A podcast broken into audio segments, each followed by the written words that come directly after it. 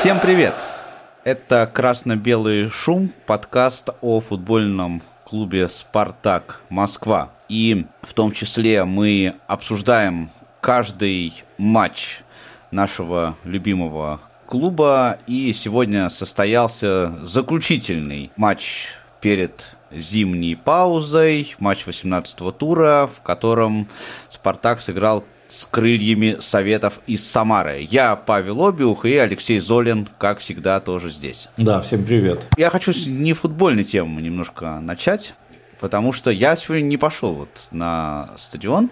Как ты мог? Но да, как я мог. Еще я еще больше скажу, как я мог.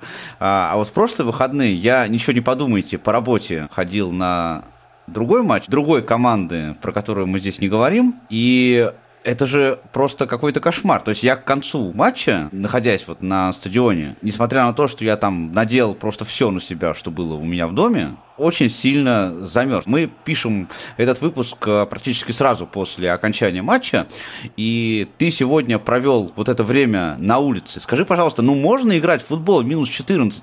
Мне все-таки кажется, это какое-то граничащее с бредом решение. Когда убрали пленку сегодня, да, защитную, на которую нападал снег, счистили снег, убрали пленку, понятно, что там было включено... Обогрев включен был, да, и после этого пошли в центр поля мерить температуру, и оказалось, что минус 13. Но то, что играть можно в такую погоду, доказал «Спартак». В такую погоду смотреть футбол нельзя. Как сегодня судьи во время любой паузы, да, бегали, пытались разминаться, да, старались держать себя в тонусе, как вратари. Постоянно старались двигаться, да, то есть это было видно. Тяжело, конечно, да, в такой мороз. Да, слушай, ты там вообще сидишь, в ложе прессы там она не закрыта, где ты сидишь, и ты там вообще сидел все время, это же, я не знаю, как ты это все там делал. Приходишь минимум за час до матча, когда потеплее, конечно, еще пораньше прихожу. Приходишь, располагаешься, проверяешь звук, да, проверяешь... Ну, сегодня студия еще была на стадионе, да, проверяешь, как связь работает и прочее. Да нет, все достижимо, Паш, но какой ценой, да? Я крепкий, да, то есть я с детства хожу на хоккей с мячом, на улице причем, да, когда он еще был. Я привычный, но был бы кто-нибудь попроще, то сегодня точно бы слег. Еще у нас стадион, по сравнению с другими московскими стадионами, не будь они к ночи помянуты, но у нас очень холодная подтрибунка. Я просто помню, когда на каких-то зимних матчах тоже я был, и даже погреться, в принципе, по-нормальному не получается, если ты в перерыве уходишь в подтрибунное помещение. Подтрибунка холодная, да, но при этом, при всем при этом у нас, скажем так, он не продувается. Только самый-самый верхний ярус. Да, на некоторых стадионах очень сильно дует еще. Тут ветер не чувствовался, может быть, это помогало в том числе. Но у «Динамо» и у ЦСКА там вообще можно в тепло уйти с трибуны. И очень близко, просто буквально в двух шагах. Ладно, это все лирика. Еще одна есть у меня нефутбольная тема. Сегодня «Спартак» играл без главного тренера. И это еще одна история, про которую мне хотелось бы, конечно, высказаться. Потому что... как-то молчать мне сложно, если честно. Гильермо Абаскаль дисквалифицировали на 2 матча, плюс 1 матч условно. Это значит, что еще матч с «Зенитом» 2 марта он тоже пропустит. Поэтому и на 2 дисквалифицировали, а так бы на 1 дисквалифицировали. Да. И что меня возмущает, да, как говорит один мой знакомый, прям бомбит меня с этой историей, потому что Гильермо вообще-то изменился практически сразу за свое поведение. Хотя мы в прошлом подкасте это обсуждали, что его реакция, она вполне была естественна. Он извинился, причем довольно так искренне, как мне показалось, это сделал. Тем не менее, все равно получил дисквалификацию, как и Валерий Георгиевич Карпин, кстати, который на самом деле никого не оскорблял, тоже получил дисквалификацию. Это какие-то странные вещи. А этот человек Бериши, который совершил эту провокацию, и который еще потом вел себя совершенно хамским образом на матче, обнимая судью, что вообще-то запрещено регламентом прикасаться к судье во время матча, получил желтую карточку и все. Это вопрос к конкретному человеку по фамилии Кукуляк, да? Это вопрос к нему. Я говорю, вот если, да, вариант, опять же, вот играл «Локомотив» с «Зенитом», Дзюба взял и вот так проехал мимо Семака. И чё? Не удалили бы Дзюбу? Удалили бы первым движением. Поэтому все это бред. Говорить об этом не стоит. Для чего все это делается, все давно и прекрасно понимают. Почему-то не высказывают это вслух. А те, кто высказывается вслух, тех банят со страшной силой. Потому что это правда. Ну вот, кстати, Евгений Калешин недавно получил свою порцию наказания тоже за то, что высказался активно. Ну, в общем, да, вот такой у нас, к сожалению, футбол. Но я, тем не менее, считаю, что вот надо эту тему еще раз обозначить. Чем больше мы будем об этом говорить все-таки, тем, наверное, больше люди будут думать. Я, во всяком случае, на это надеюсь. Ну, давай о хорошем поговорим. В этот морозный денек, когда я не решился пойти на стадион, ну, понятно, у тебя по работе положено. «Спартак» порадовал нас прекрасной победой. Причем, ты знаешь, я в самом начале матча прямо вот у меня нервная такая реакция, да, началась. Потому что я знаю, что «Спартак», забив в начале, то есть решив свои проблемы в начале, очень может потом создать сам себе проблем. Ну, умеем мы это делать. Вот умеем. Я думаю, вот забили сейчас, да, как бы чего не вышло. Но чего не вышло, хотя «Крылья», конечно, перехватывали инициативу, по ходу матча было такое, но два первых гола, не сложилось такое впечатление, что «Крылья Советов» просто, они как-то офигели и даже не поняли, что это было вообще. Конечно, так и было. Так и было, и «Крылья» после этого пытались восстановиться какое-то время, а было уже поздно. «Спартак» поймал вот эту вот свою волну, да, там могли и 10 забить в итоге, да, там, ну, забили только 3. И я считаю, что все было решено в первые 8 минут, и «Спартак» в этом матче мог не выиграть только саму себя. Я об этом и говорю, что вот если бы сами себя бы еще не подпортили бы всю эту историю, но, к счастью, не подпортили. Причем, что характерно, забил Промес, забил Соболев, два наших форварда, от которых мы именно этого и ждем. И забили красивые голы в самом начале. Ну, то есть, просто вот с первых же секунд разобрали «Крылья Советов». Я, знаешь, сравнивая вот с предыдущим матчем, где «Крылья Советов» разобрали точно так же по деталям нашу защиту, явно вот здесь были... какие-то, не знаю, может быть, выводы были сделаны, не были сделаны, но совершенно был такой противоход по сравнению с прошлым матчем. И он получился, вот эта задумка, она получилась очень крутой, на мой взгляд. Ну, ты знаешь, я что, на что обращаю внимание? Не первый же раз у нас Абаскаль дисквалифицирован. Ну да. А когда Слишкович возглавляет команду, команда обычно выигрывает и обычно крупно. Ну, ты хочешь сказать, что надо Абаскаль там и держать? Ну нет, почему? Пусть совершает такие пацанские поступки. Надеемся, что и с «Зенитом» будет, конечно, что-то подобное. Хотя, ну, мы же все понимаем, что игрой, конечно, управляет главный тренер в любом случае. Несмотря на его дисквалификацию, он просто не может находиться в технической зоне. И Абаскаль сыграл свою любимую схему 4-3-3. С Денисовым на правом фланге и Хлусевичем на левом фланге, как это, в общем-то, было в старые добрые времена.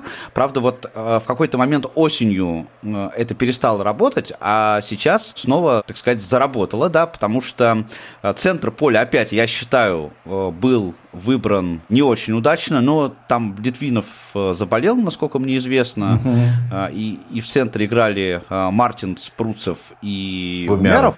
У меня есть вопросы как к одному и ко второму, хотя Мартинс, конечно, забил гол, кстати, с передачи Умярова, между прочим, так что этим они себя реабилитировали, но вообще центр поля, конечно, в этот раз тоже, как мне показалось, работал не очень хорошо, и «Спартак» ходил в атаку в основном флангами и диагональными передачами, где, в общем-то, всю именно атакующую работу, я имею в виду, а не по выходу из своей половины, делали Зиньковский, Соболев и Промес. Паш, я тебе, знаешь, что скажу? Мартинс, конечно, вроде бы как опорник, и должен был играть опорника, там и при такой схеме играет.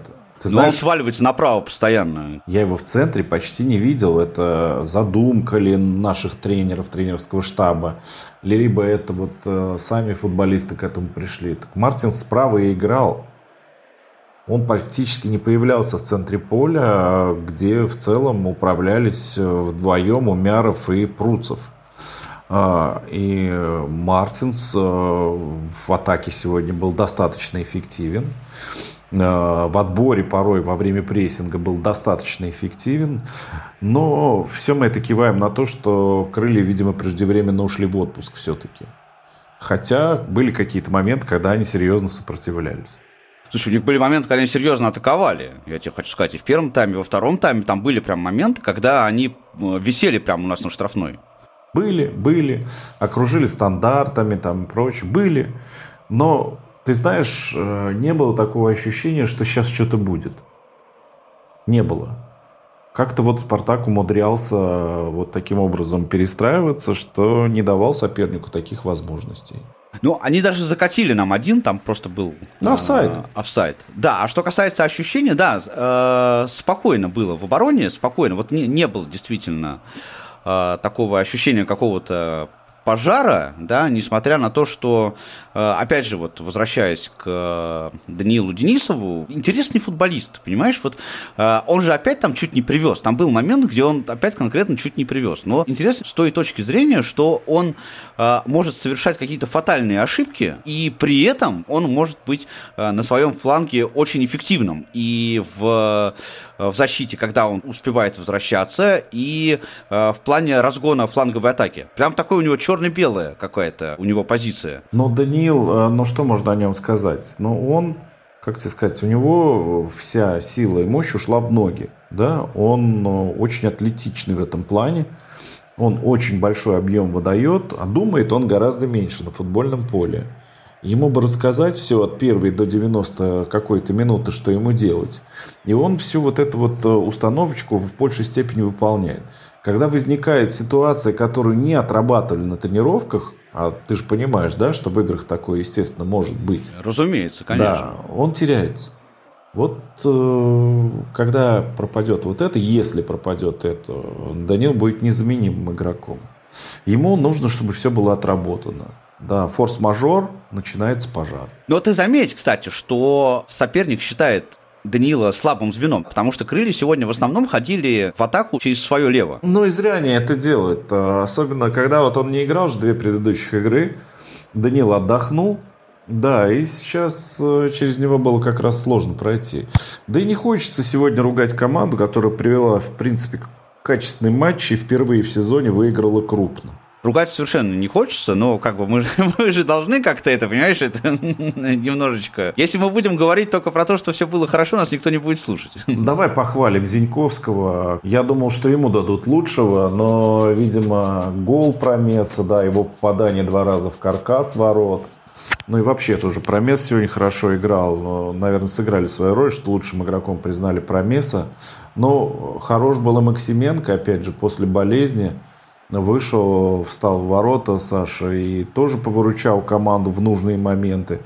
То есть сегодня больше есть за что хвалить наших ребят, нежели ругать, и это здорово. Про Тюньковского вообще, конечно, я уже ему в дифирамбы пел уже в этом подкасте.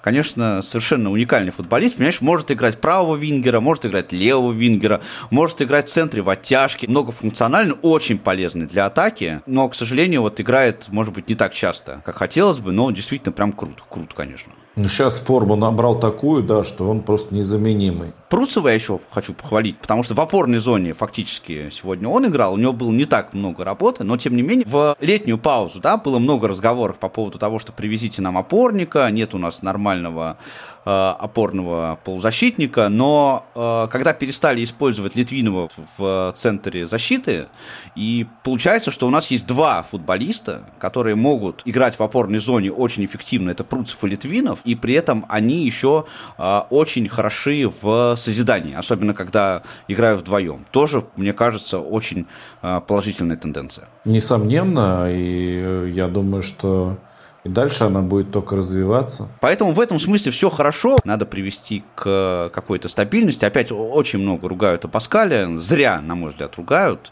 Потому что все-таки работу видно. Да, я прочитал сегодня один материал человек, у него называется потом, я не помню, как называется, ну что «Спартак с дивана» или «Спартак на диване», но это не Женя Кустов. То есть ребята взрослые чувствуются, да, там очень любят английскую премьер-лигу. И ты знаешь, они высказали очень забавную мысль. То есть они написали, что Абаскаль не учится, Абаскаль учит здесь наших игроков играть в футбол. А у меня никогда не было такой вот мысли, что Абаскаль учится. Он экспериментирует, да. Ну, вот было такое мнение у ребят. И, ну, не то, чтобы я с ним вот абсолютно согласен, да, но что-то в этом есть, и Абаскаль, скорее всего, остается до конца сезона. Ну, я не знаю, кем надо быть, чтобы уволить сейчас Абаскаля. До конца сезона будет работать, я надеюсь, тоже. И уже будем мы делать выводы в мае какие-то более конкретные. Вот с таким хорошим настроением мы заканчиваем этот отрезок сезона. Футбол вернется 2 марта. Мы еще и в этом году не уходим. У нас точно совершенно будет новогодний выпуск. Скорее всего, будет что-то еще у нас в новогодние праздники. Поэтому подпишитесь на подкаст, если вы еще не подписались. Это можно сделать на Apple подкастах, на Яндекс.Музыке, в Ютубе нас можно слушать. Ну, в общем, где угодно это можно делать. Чтобы ничего не пропустить, обязательно подписывайтесь. И, несмотря на морозы, на приближение новогодних праздников, все равно болейте за «Спартак». Счастливо.